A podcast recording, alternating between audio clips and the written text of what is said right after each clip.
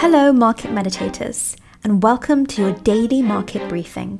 Short, snappy, no BS, 10-minute daily updates about the crypto markets, delivered to you by me, Kin.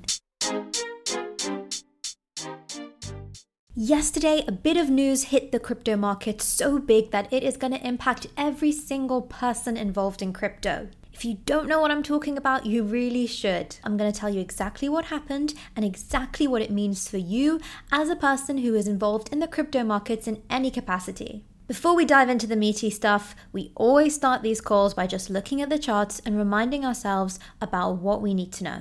Surprise, surprise, BTC is trading around the 20k level, still very much range bound. In tomorrow's newsletter, we're going to tell you exactly what key levels you should be keeping an eye on for the crypto markets from a technical analysis perspective.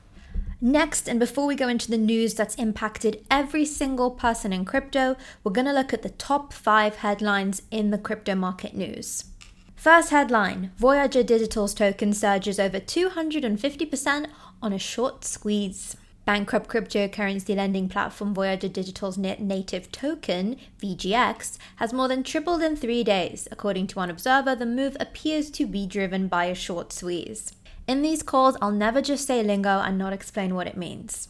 If you have a long position, you're buying low and selling high. That's why sometimes when we see the markets climbing and the price getting higher and higher, we see a little bit of a retracement or a bit of a move down, because people who had a long position sell when the price hits a high point, or in other words, they take profit. A short squeeze or a short position is the other way around. People sell high with the anticipation to buy low. When prices get really low, they decide to buy, therefore take profit on a short, and that's why we see prices increasing again. That dynamic is referred to as a short squeeze. Moving swiftly on to the top 2 headline, M&A bankers see crisis opportunity. Companies flush with cash, such as crypto exchange FTX, are using their resources to capitalize on distressed assets in times of turmoil. The exchange's US counterpart, FTX US, recently gained an option to buy embattled crypto company BlockFi for up to $240 million after offering a $400 million line of credit. That is an awful lot of lingo, but don't worry about it. We will discuss now. This basically means the same way that you as an investor can buy cryptocurrencies cheap right now, FTX as a large successful company can buy other companies cheap right now. So we are seeing a pickup in mergers and acquisitions, or companies purchasing other companies, which is a good sign for the long-term prospects of crypto.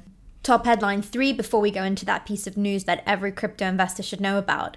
Starkware confirms long-rumored StarkNet token. We all love an airdrop.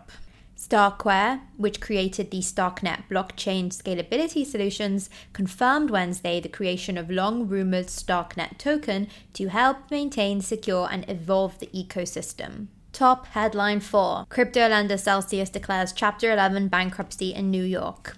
Crypto lender Celsius had filed for Chapter 11 bankruptcy according to court filings. In a statement, Celsius said it had $167 million in cash to support certain operations during the restructuring process. If you're wondering why do companies even file for bankruptcy, bankruptcy is a legal proceeding handled in federal court that allows businesses to reorganize their debts and make repayment plans with creditors. If it is not possible for the business to continue operating, bankruptcy provides a method to liquidate its assets and distribute them among creditors. If it looks like you can't pay off your debts, you apply for bankruptcy, and this gives you a bit of a lifeline and the right to support to help restructure and hopefully meet those obligations. And if you still can't meet those obligations, that's when you see liquidation of assets. So it might be that you have to sell one of your stores. If you're a retail clothing provider, for example, you have to shut down some of your stores and use the proceeds to pay off your creditors, which are banks maybe that provided you with loans that you've not been able to pay back yet.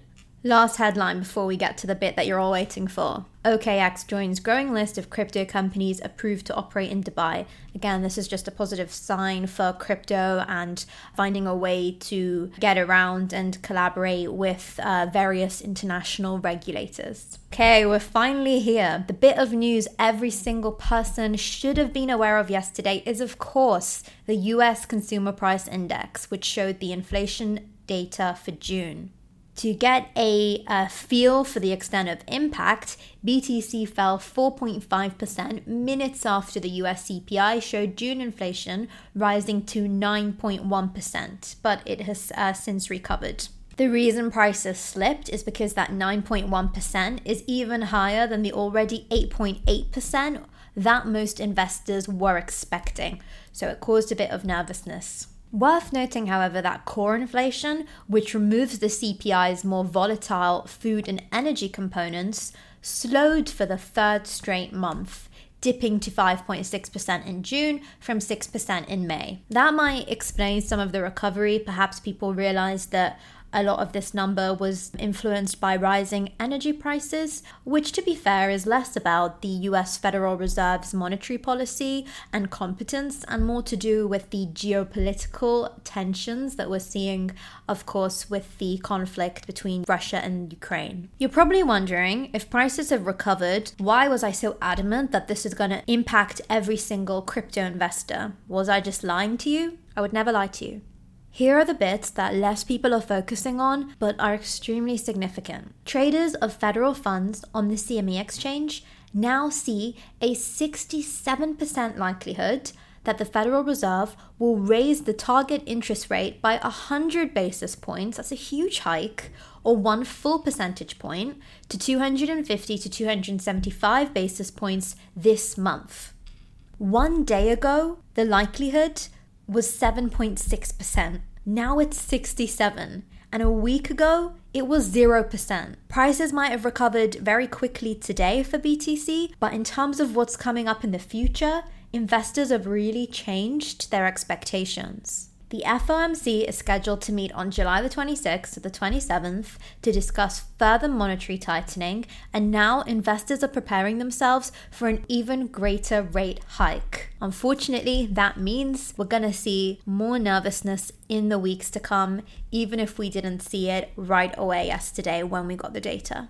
Volatile markets like this do present opportunities, do give you options of things to do, but all of that is only possible if you're aware of what is going on in the market. If you want to get more calls like this, if you want to be aware of things that are coming up before everyone else, I give these updates every single day. In less than 10 minutes, you'll know everything you need to know about what's going on with the market and what is coming up in the market. Thanks for tuning in, and I will speak to you again very soon.